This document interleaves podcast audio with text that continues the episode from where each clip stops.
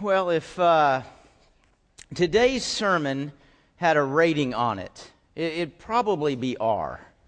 There, there probably should be a warning in the, in the bulletin about today's message. It, today's message is, is going to be offensive. As a matter of fact, I, I, have got a list of people here I want to offend, and I, am trying to get to you. Uh, I mean, I if I don't offend you today, I apologize. It was not for lack of effort. If you'll come back, I promise I'll try to get to you in the next week or two. Uh, but, but, I'm pretty sure I should get to you today. It, it's, uh, it, it's a little bit challenging. I, I think we'll get to everybody, though. That being said, you've had your warning. Let's think about where we are. Last week, we said that the, uh, the purpose of the home is to communicate Christ. It's to communicate God. And that means that each piece of the home, because that's where we're going now for these coming weeks. Today, the marriage, and next week, individual, the, the, the husband, the wife, parenting. We're going to be breaking it down. It means each piece of the home has as its purpose, ultimately, to communicate Him. So when we come today to look at marriage, whatever we're looking for, whatever we want in this thing, we need to look at it, we need to want it with the end in mind. It has to communicate God. It has to communicate Christ for it really to work. Now, that being said, let, us set that side of thought for a moment and, and let's think about what do we normally think of as the purpose of marriage? We probably have kind of traditional thoughts and answers like, well, it's, it's the institution, it's the place where two people who are in love come and they, they spend a life together. They, they spend a life together in marriage. We think of marriage as the place for having children, for, for producing the next generation. We think of marriage as the basic building block of society. This is the building block of a community. And, folks, these are just kind of the simple, general ways that we've looked at marriage. They've been the things that have attracted most people to it for millennia. Now, when you think about what attracts people to marriage, I think it's getting harder and harder to wonder what attracts them there today. I mean, when you think about what society thinks about, what society promotes, what society shows in marriage, there's, there's really not much to attract people to marriage anymore. I mean, our society does not really uniquely or very especially uh, applaud a 50 year anniversary anymore. I mean, that's great. If That works for you. If that happens for you, I mean, it's better than not, I guess. But it's, it's not really a goal of our society. It's not something put forward and applauded by our society anymore. Sex used to be the place that, or excuse me, marriage used to be the place where we built an appropriate, moral, and right sexual relationship. But that's, from a society perspective anymore, that's not true at all. Man, sex now is uh, anywhere, anytime, anyone, anyway. No holds. And boy, isn't our society so much better for it? You know, I mean, we've got now upwards towards uh, a million abortions a year. You know, folks, wherever you are in that pro life, pro choice, Democrat, Republican, liberal, conservative I mean, honestly, did we really intend that close to a million abortions a year, close to 50 million babies aborted since 1973? Is that the intention? Is that, when all the politics is done, is that what it's about? 50 million for free sex? Our, our great sexual freedom has brought about one out of almost every three Americans is carrying a sexually transmitted disease. Isn't that great? One out of three almost. With all of our sexual freedom, we have more gender confusion, more sexuality confusion than we've ever had before. And what's really incredible in all this, with all of our sex at will, as far as you can go back that we've measured these kinds of things and had these kind of statistics, we have more dissatisfaction, dissatisfaction with the sexual experience today than ever before. So, this sexual freedom isn't doing a real good job for us. That used to be what attracted people to marriage. Maybe what used to attract people to marriage is it's the safest place on the planet to live. Safe, safest, what, what do you mean by safest? A- anything you want it to mean. However, you might measure something socioeconomically, health, uh, well being, prosperity, education, children, uh, anything you measure comes out better inside of the traditional biblical portrait of a family than any other way of measuring things. Now, that's quite of a statement. As a matter of fact, sitting in this room today are people for whom your greatest hurt, your greatest burden in life comes as the product of the traditional family. Your greatest hurt came out of a home. And yet, even though we carry those kinds of hurts, even though the home can do that, the fact is, it's the safest place on earth to live. It may be difficult in the home, but when you try to measure those things in a single parent home, when you try to measure those things in a same sex couple home, when you try to measure those things in a, in a couple that is living together outside of marriage, folks, statistics get 10 times worse. It's much worse. The family is the safest place on the planet to live. And our society absolutely doesn't see it. Apparently, it's not apparent as they look at your home and as they look at my home. Because I want the goal of my home, the goal of my marriage, to show the world that God's way is best. Isn't that kind of a great thought? Isn't that a great goal? I want my home to show the world God's way is best. Uh, the problem is, once we get done thinking about what a great thought that is, what a great goal that is, that goal has a cost. It cost for that to be that way. There is love, there is sacrifice, there is forgiveness. It's hard to do that. It's hard to do it God's way. But God's way will not only show the world that His way is best, but it'll also give you the marriage that you want. When we commit ourselves to a home that communicates Him, man, I tell you what, things start to come together. Now, folks, I've been saying this for three weeks now. Third Sunday, the goal of the home is to communicate Him. What I want to show you now is that's not just a neat idea, something we're going to try to live by, a neat goal to shoot for. Folks, it's actually how God designed it. And He started with the marriage. When the marriage is doing what God designed the marriage to do, it points to God. The characteristics of a marriage are the characteristics of God. Let me show you what I mean. Look at this chart right here. Folks, when a man and a woman come together, when they're in a happy marriage, we say they're one. The husband and wife come together to be one.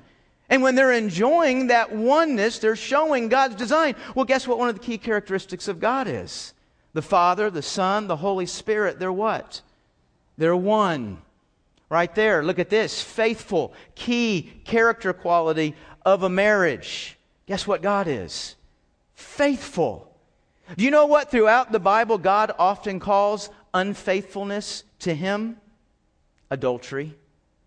He refers to a spiritual adultery when we're unfaithful to Him. And what's the number one command of a marriage? Thou shalt not commit adultery. You and I are to be so devoted, so committed to this idea of faithfulness that there's just no way we would any way build anything inappropriate with somebody else. And Jesus comes along in the New Testament and he picks up that command and he says, You know, God told you don't commit adultery, and you guys completely don't get it. You think adultery begins when the clothes fly and you hit the sack. You're guilty of adultery way before then.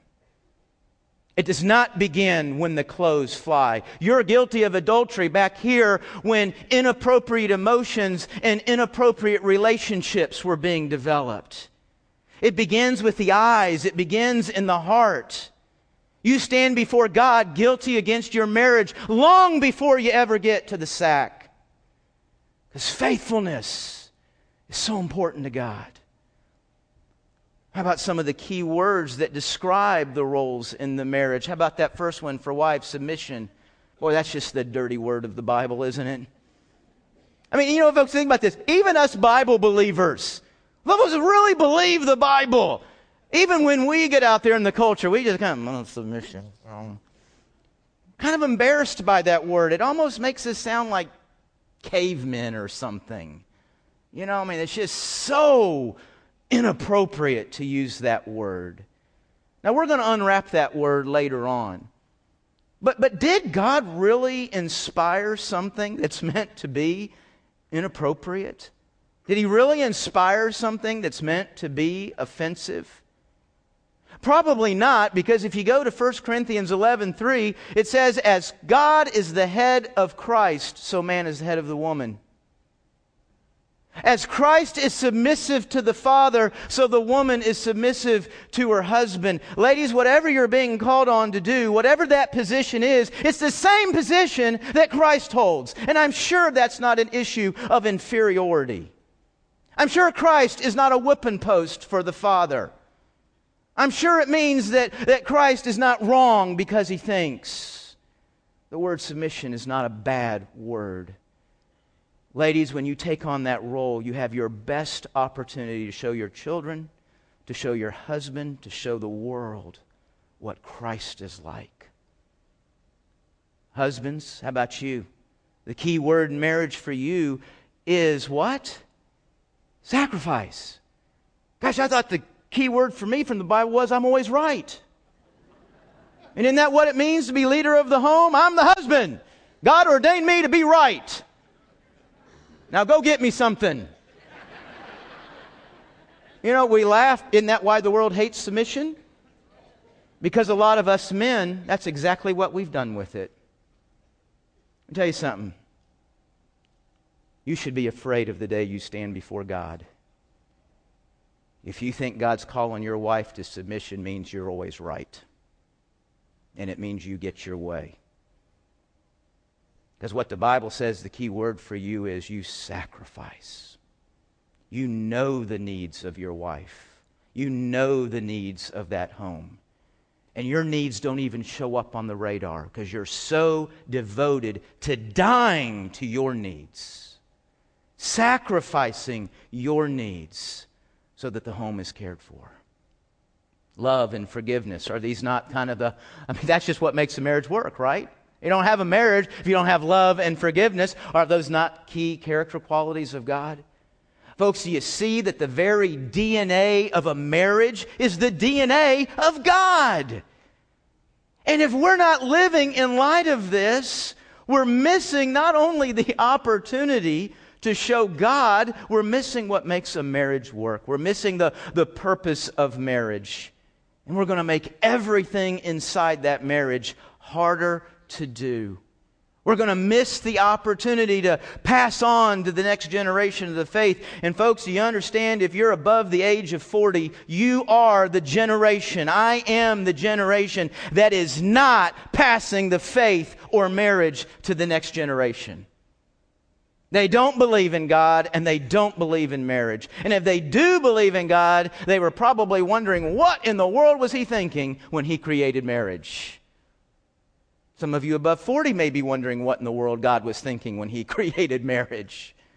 We don't, we don't have to wonder. Did you know we can go right to the spot where God was standing when He thought of marriage? Let's do that this morning. Would you turn with me to, to Genesis chapter 2? Easiest book in the Bible to find. Praise the Lord. First book of the Bible, Genesis chapter 2, should be on page 123 of your Bible. If you don't have one this morning, we've got some in the chairs in front of you, around you. Hopefully, you can reach one or have somebody hand it to you so we can study this together. together. Genesis chapter 2, I'm going to begin in verse 18. Genesis chapter 2, verse 18 says, Then the Lord God said, It is not good for the man to be alone. I will make a helper who is like him. Go to verse 21 now. So the Lord caused a deep sleep to come over the man, and he slept. God took one of his ribs and closed the flesh at that place. Then the Lord God made the rib he had taken from the man into a woman and brought her to the man. And the man said, Wow, oh my gosh, This one at last is bone of my bone and flesh of my flesh. He shall be called, whoa, man. Say, man, why is he so excited? She's naked. For she was taken from the man, verse 24. This is why a man leaves his father and mother and bonds with his wife, and they became one flesh. Both the man and his wife were naked, and yet they felt no shame. Folks, when God thought of marriage, he was thinking of you, and he was meeting a need. Now, before we begin to unwrap that and understand that, let me say something real quickly to singles, because I think singles sometimes feel almost unsafe in the church. Because quite often we communicate that God's only design, God's only plan is for the family, and that's not true. There is nowhere in Scripture where you are commanded to get married. There's not a command to get married.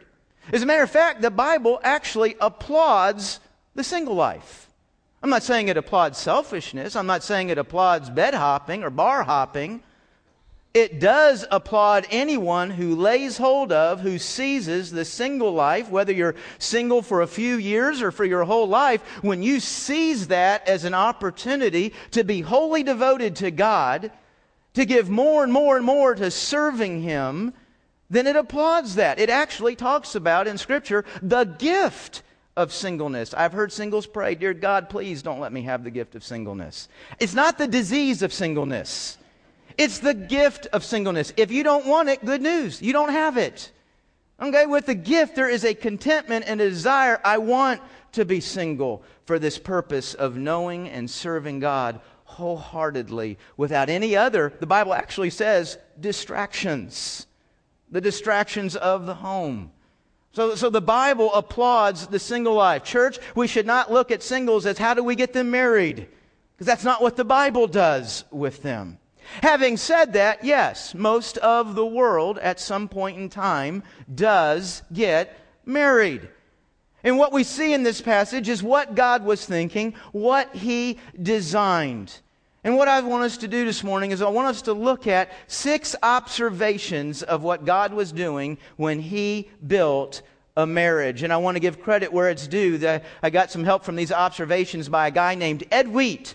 Ed Wheat wrote a book called Love Life for Every Married Couple. Best book ever written on marriage. And I promise you, I can't help but think I've read more books on marriage than anybody in this room and it is the single best one. Love Life for Every Married Couple by Ed Wheat. Wherever you are in marriage, it'll help your marriage. It's a great book. Six observations now that we get from these passages. Number one, male and female.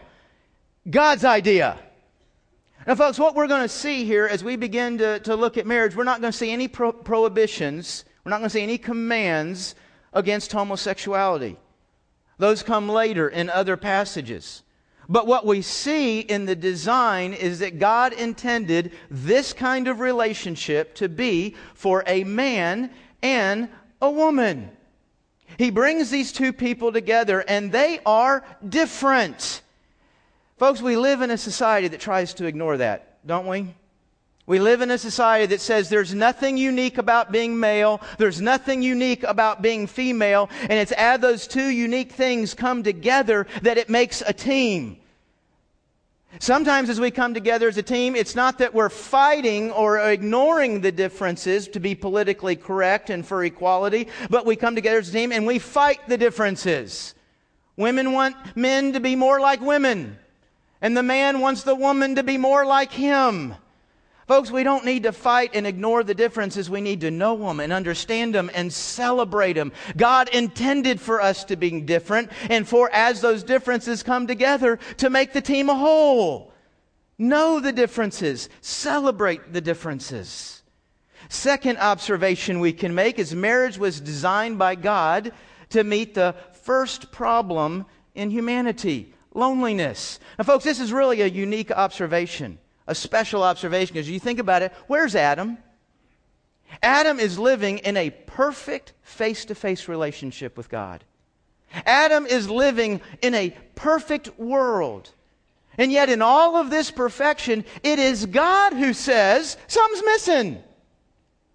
It is God who, the, for the first time in creation, says, This is not good. And he brings to the man the woman. She is like him. Now, I thought you said, Randy, that we're different. Well, of course, you know we're different. Don't believe the lie of society that there's no differences between male and female. But at the same time, the woman is like us in that think of what Adam's experience was. There was two groups of living things. There was God, I'm not him, and there was animals. I'm not them.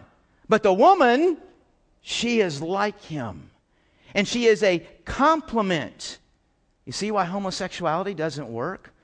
You know, society is forcing us to demand, show us proof that it hurts to let two people express love. Folks, I don't have to show any proof of, of what the ills in society might be or not be. God's design is to bring a couple together, it is a complement. It is a complement spiritually. It is a complement physically. It is a complement emotionally.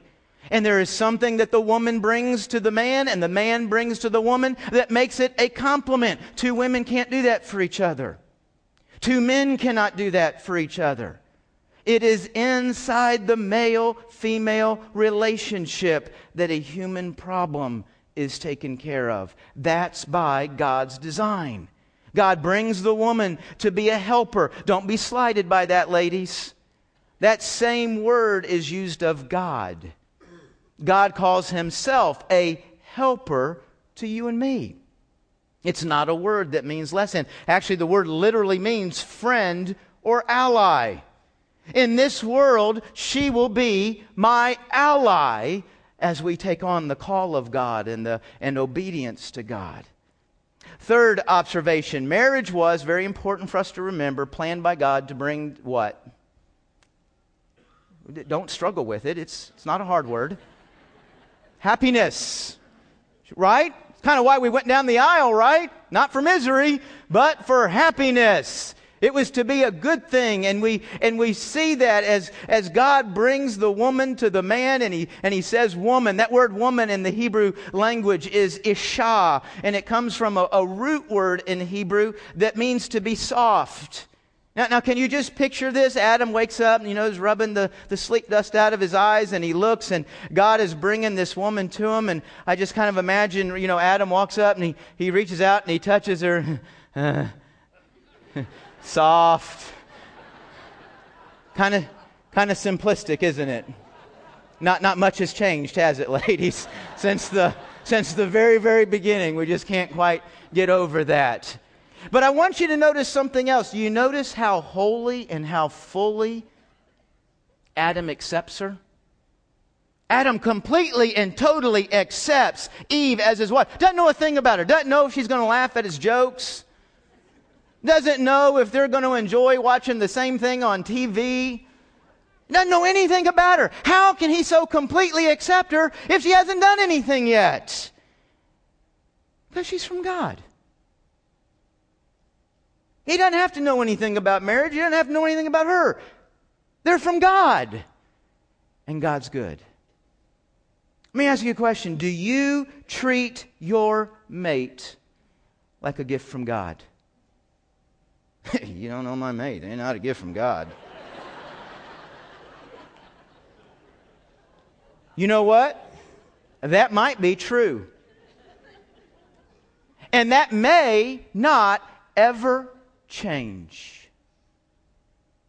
But I wonder, I, wonder, would anything be different at all if you treated them like they were a gift from God?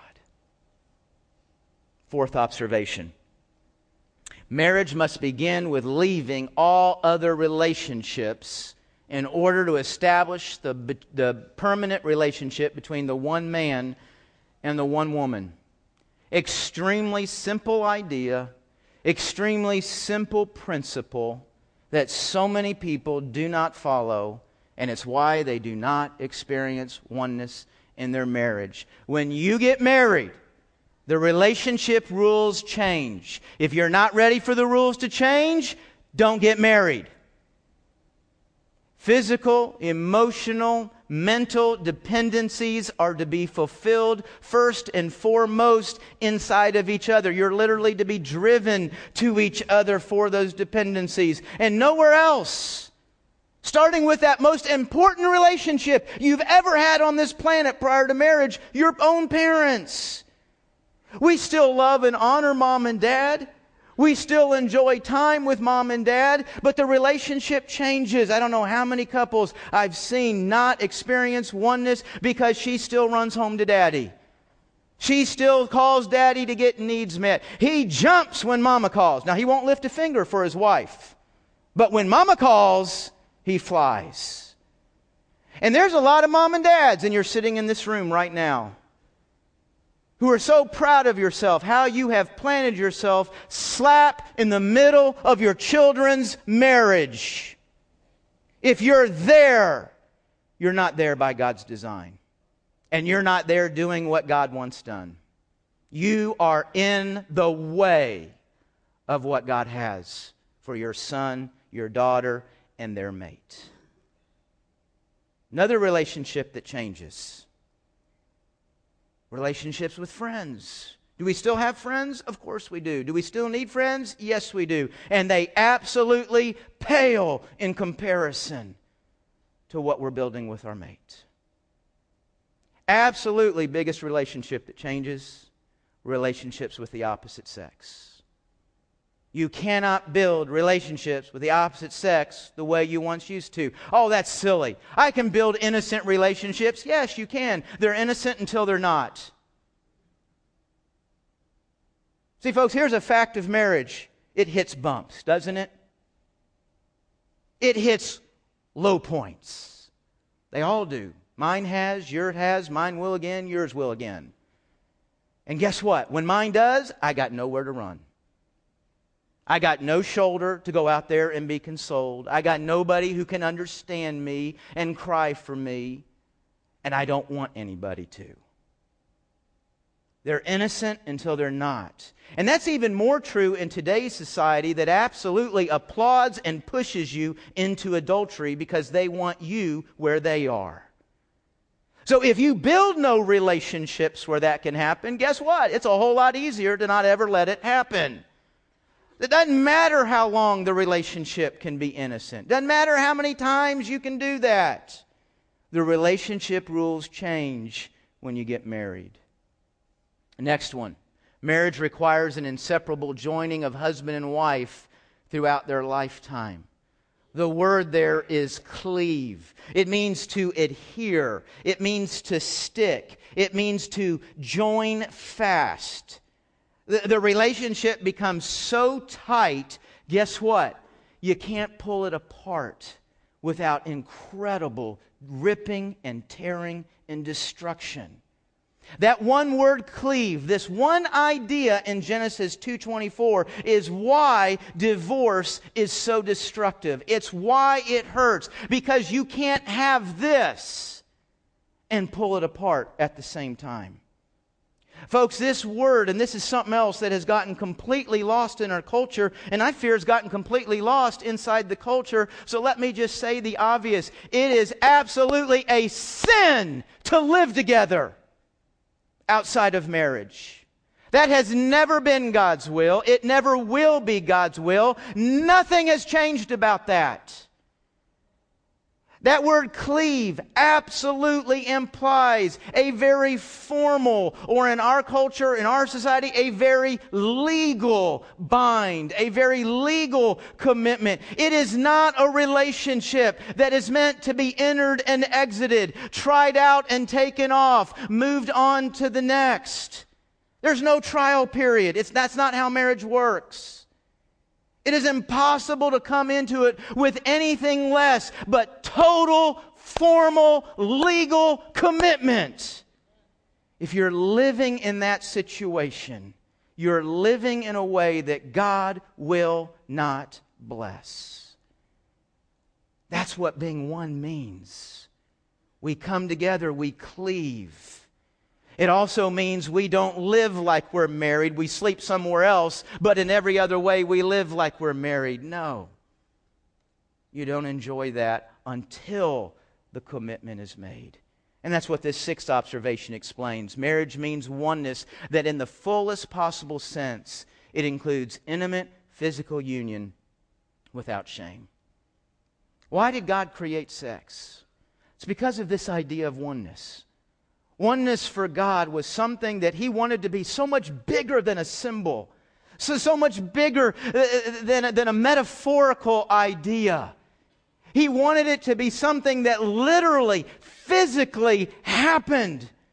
Something that when a man and a woman came together, that physically in that moment, they actually were in reality one. And when you understand that, you see why it is impossible to have any concept or attitude that that can be experienced anywhere but in marriage.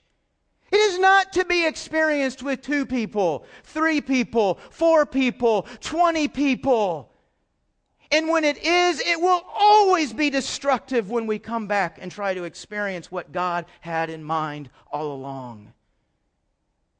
That idea, that oneness, is only to be shared with one other person forever on the entire planet. Hebrews chapter 13, think of this, folks, calls the marriage bed holy. Think of what you would reserve the words or places for holy. You and I would rarely put the word holy and sex together, but God has.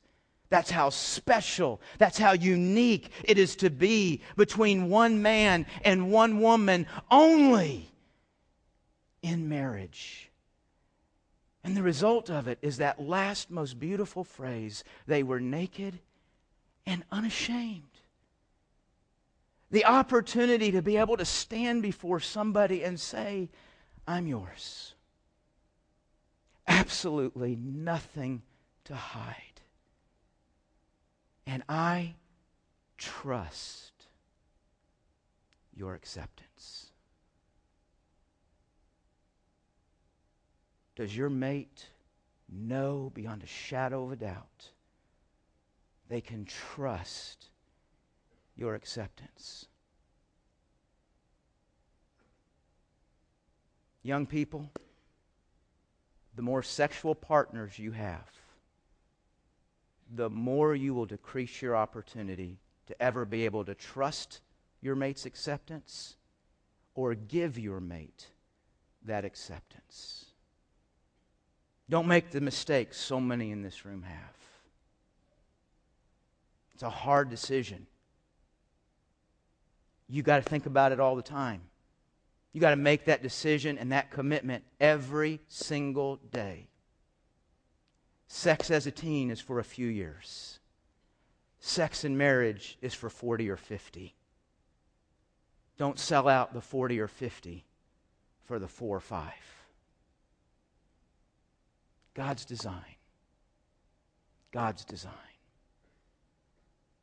to trust their acceptance. It's that simple. Does it work? Every time. Those observations will never fail a single couple. Is it hard? Hardest thing you'll ever do. Prayer, sacrifice, love. It requires you. This is the hard part.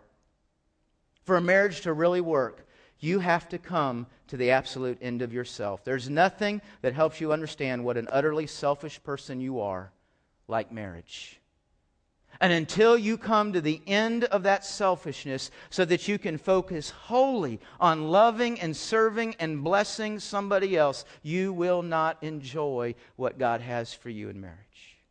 Now remember, I said marriage is about communicating Him. We saw all those character qualities. Well, God doesn't have to come to the end of himself. If that's the big thing that makes a marriage work, God doesn't have to come to the end of himself. Well, have to is probably not quite the right word, but does God come to the end of himself? Listen to this. This is from Philippians chapter 2. Make your own attitude that of Christ Jesus. Now, let me add a couple of words there. I, don't think God will mind in this context. Make your own attitude in marriage that of Christ Jesus. Who existing in the form of God did not consider equality with God as something to be used for his own advantage. You know what the problem in most of our marriages are? We use it for our advantage. How does it serve me? How does it bless me? How does it make me happy? What is she doing for me? What is he doing for me? They don't make me feel. God didn't use that for his own advantage. Instead, he, listen to this word, he emptied himself by assuming the form of a slave, taking on the likeness of men. And when he had come as a man in his external form, he humbled himself by becoming obedient to the point of death, even death on a cross. God never has and God never will ask you to do something in your marriage that He hadn't already done for you. Your marriage is your greatest opportunity to live like Him, to be like Him. Your marriage with children watching, your marriage with a society watching, is your great opportunity to model God. Now, folks, watch this. For three weeks now, I've used this word over and over and over the purpose. Guess what? Our marriage has highs and lows, doesn't it? Our mate has highs and lows, don't they? And sometimes my commitment to being what I need to be in that marriage kind of rides with those highs and lows. But what God has done, He's given us a purpose. And my purpose never changes. My purpose doesn't change when my marriage is the best thing in my life, and my purpose doesn't change when my marriage is the worst thing in my life. I still have the purpose that in this marriage I will show God. The purpose never changes. Let's pray.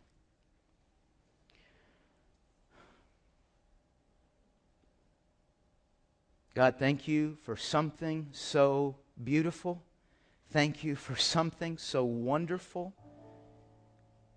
God, may we trust your word and may we depend upon you and your word and instructions to follow it so that we can experience the wonder and the beauty of what you have in it.